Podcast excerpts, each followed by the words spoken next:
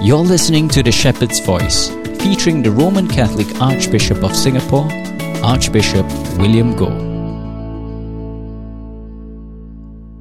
My dear brothers and sisters in Christ, very often people they look for miracles in order to strengthen their faith.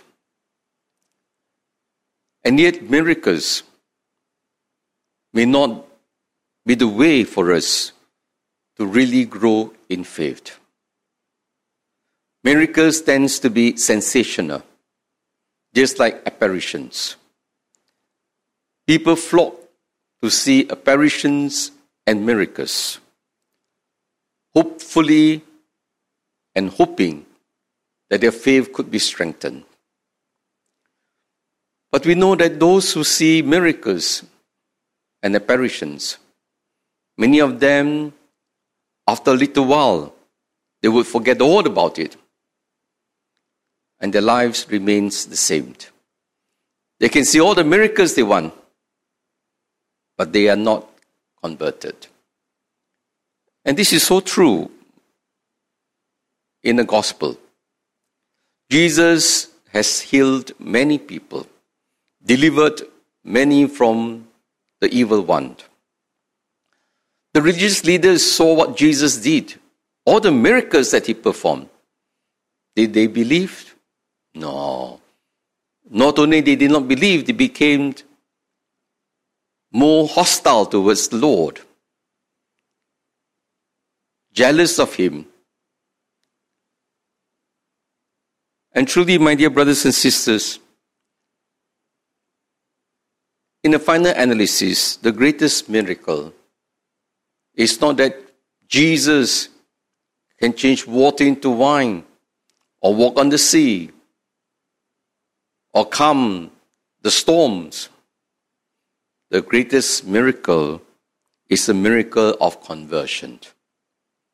And today, in the gospel story of the calling of Levi, of Matthew, it is truly a miracle Matthew did not see any miracle as such for him to be converted.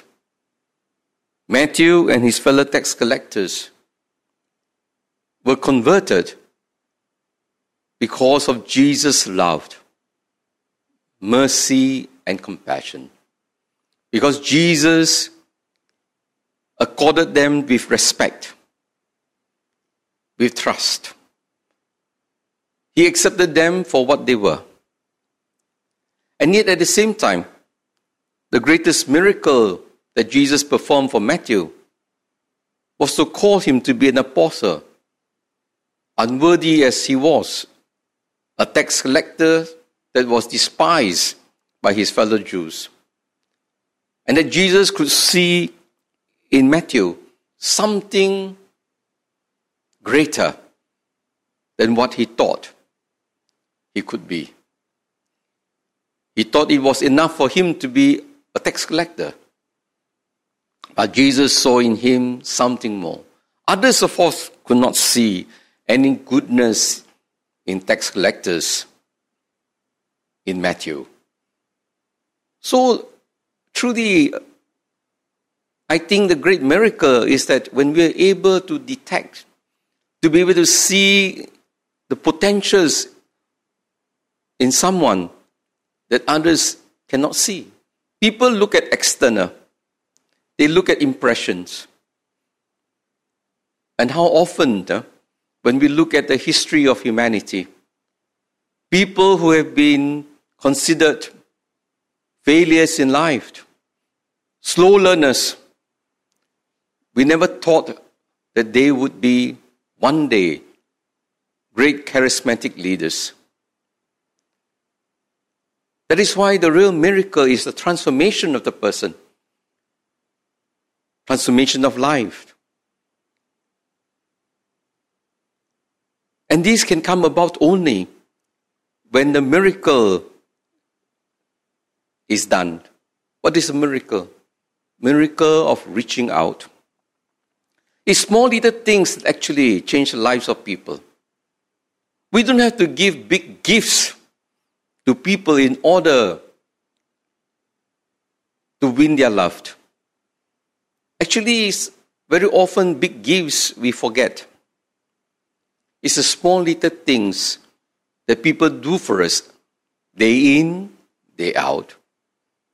It's the small little things, words of kindness, words of encouragement, thoughtful actions that will strike our hearts deeply, that will change us. So there is no point giving your wife or your husband a big birthday gift once a year, but the rest of 360, 40 days, you are indifferent, you are insensitive. So it's more important, my dear brothers and sisters, it's the little actions. And that was what Jesus did. The little actions of eating and drinking with Matthew. When he brought his fellow tax collectors with a meal with Jesus. And Jesus was there. He didn't perform great miracles, he was just eating and having fellowship with them. And that brought about their conversion. And conversion of hearts is truly the miracle that we are looking for. All those other miracles, apparitions, visions, they are supposed to lead us into interior conversion. If seeing all these things don't change us, we are wasting our time. We'll be chasing one apparition after another. It is getting in touch with the love of God in touch with Jesus.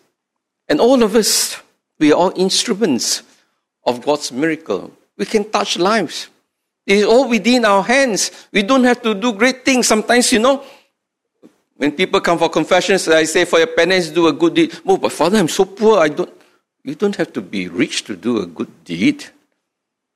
Everybody can do good deeds every day, many good deeds. So I'm asking you, are you a miracle to people? Because only miracles can bring miracles in the lives of others. In ordinary events. And that is precisely in today's first reading, we have the book of Genesis. We are coming to the end of the life of Abraham. Abraham took a long time to discover how God was working in his ordinary life. He had to mature in faith, as we have seen in the last few days readings about Abraham. He was called to Canaan. He walked in faith, not knowing what is going to happen, not knowing where it was even, but he went in faith because God made the promise. Initially, we read also he didn't trust God very much. Yes, he knew that God was promising him, but he didn't have the absolute trust. He was manipulating Pharaoh because he was interested in his wife in order to save his skin. He told Pharaoh Sarah was his sister. He could not wait for Isaac to be born. He brought in Hagar to give birth to Ishmael, and then a lot of problems. And he learned. After all these troubles that he went through, he learned to trust in God and to believe that God was unfolding his plans in his life, step by step. That's why St. Paul always tells us to walk by faith, not by sight. We do not know clearly what is ahead of us. We know it only dimly, dimly. But this is where God doesn't shine for us. God only shine for us every step that we take. He wants us to trust in Him. And so today, in the first reading, we have seen how the plan of God was unfolding.